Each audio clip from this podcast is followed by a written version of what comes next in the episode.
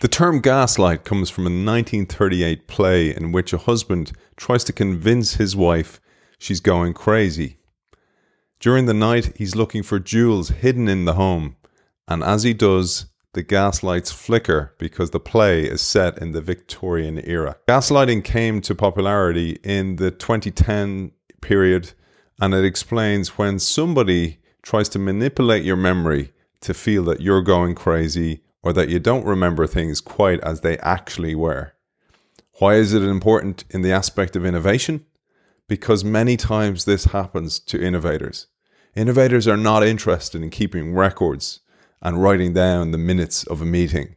They want to action, they want to achieve the bigger picture, and oftentimes they find themselves victims of gaslighting in the corporation, in the organization, by the status quo. Don't forget, when you drive change, the status quo, by its very nature, will resist.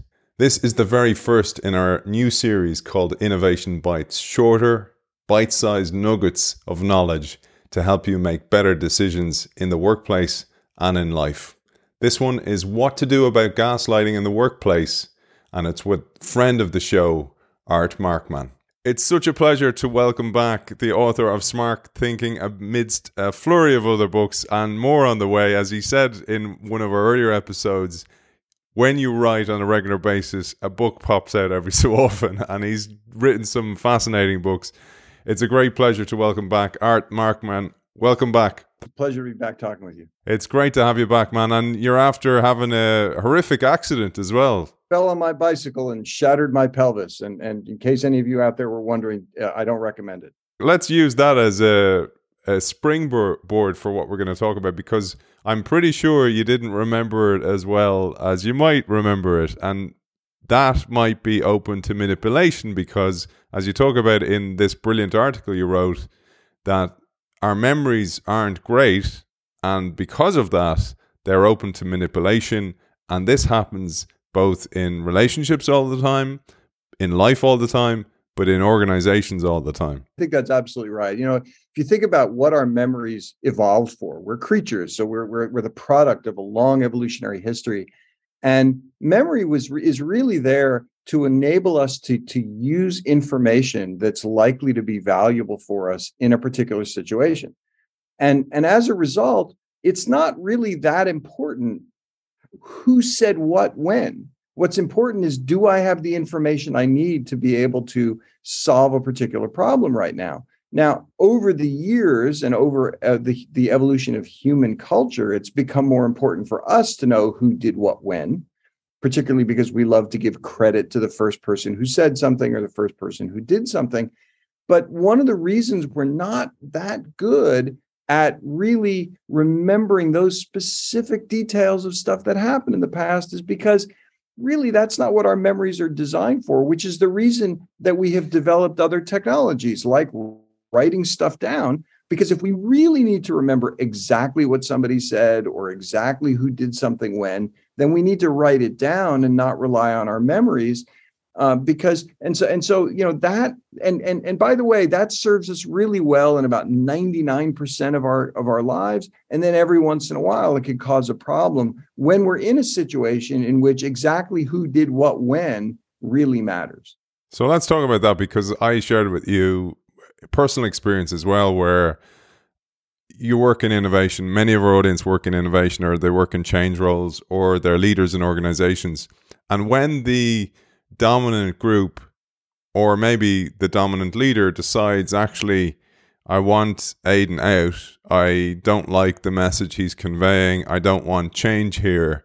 Suddenly you can find yourself backed into a corner and and I found this myself. You do start to doubt did it actually happen that way? Am I wrong? Am I broken? Is there something wrong here? And it's really unhealthy. Yeah, absolutely. So so what happens is you know the our memory of previous situations becomes a mix of actual memories of events that that the original event that happened plus all of the other things that relate to that event that happened subsequently so so you know let's suppose that you you said something in a meeting that uh, might have been a perfectly good point but it rubbed somebody the wrong way immediately after that meeting, people might say, "Oh yeah, isn't that a great point?" You know, and I, I really resonate with that. But then, if if in the interim, people start saying, Can you believe what he said in that meeting? and twisting it slightly and giving a different interpretation of it, and maybe even adding some words that you really never said.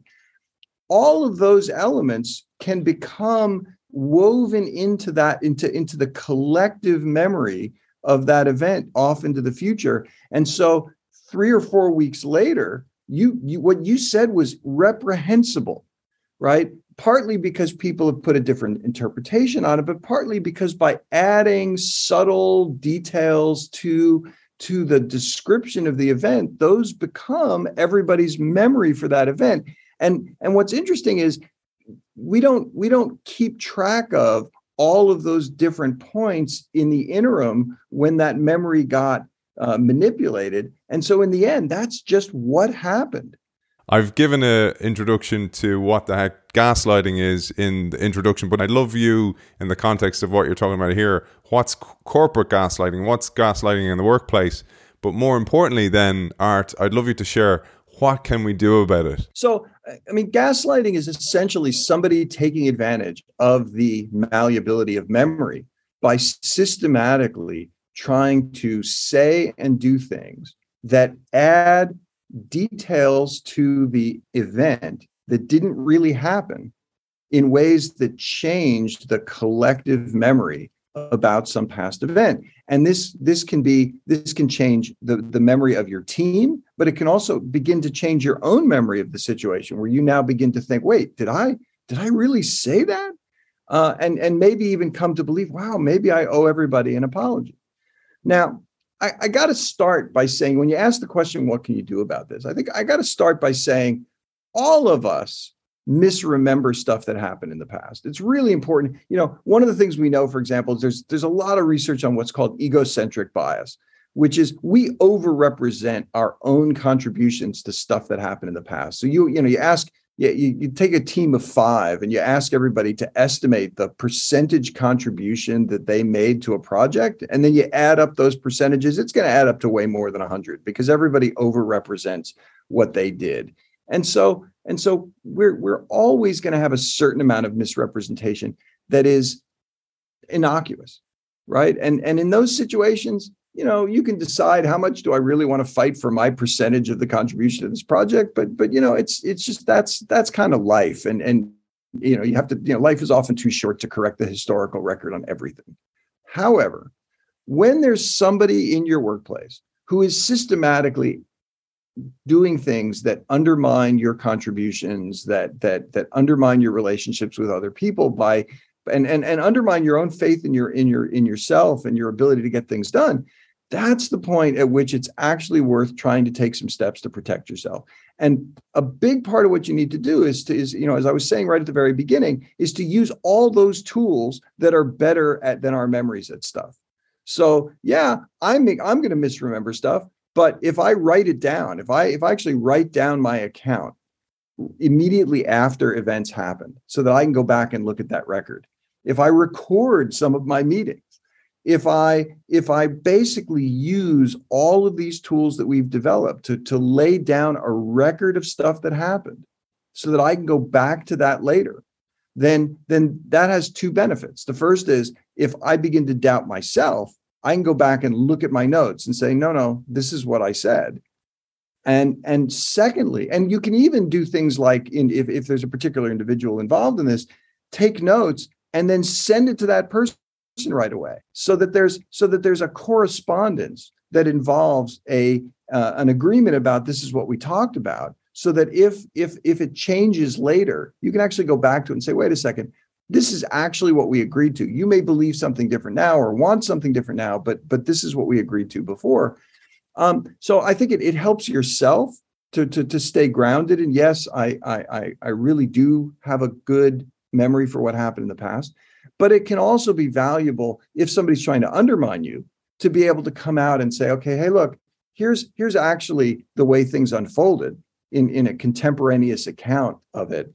And, and so let's let's at least be clear about the way that this event unfolded so that we don't end up creating you know creating a, an event that demonizes somebody when the original situation was actually much more innocuous I see a, queue of people taking the minutes of the of the meeting for the first time ever.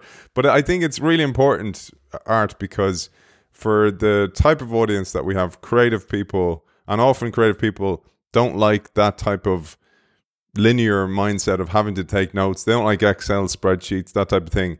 But it is really necessary when you're doing corporate change initiatives. It's really necessary when you're trying to change the status quo because the status quo, by its very nature, will resist and find ways to undermine you in not so pleasant ways. So I, I thought it was such an important article. I'm so happy to share it with our audience. Where can people find out more about you, your podcast, your writing, where you wrote this, for example? You write on a very regular basis. And as you said, every so often a book, book pops out. I mean, I, I try to post things on my social media feeds. I'm pretty active on, on Twitter and LinkedIn in particular. I also have an author page on Facebook for those folks who who are still on that platform. Find me there. Um, you know, I, I, I try to give away as as much of of the content that I have as as I can, but but you know, every once in a while I do sell a book or two.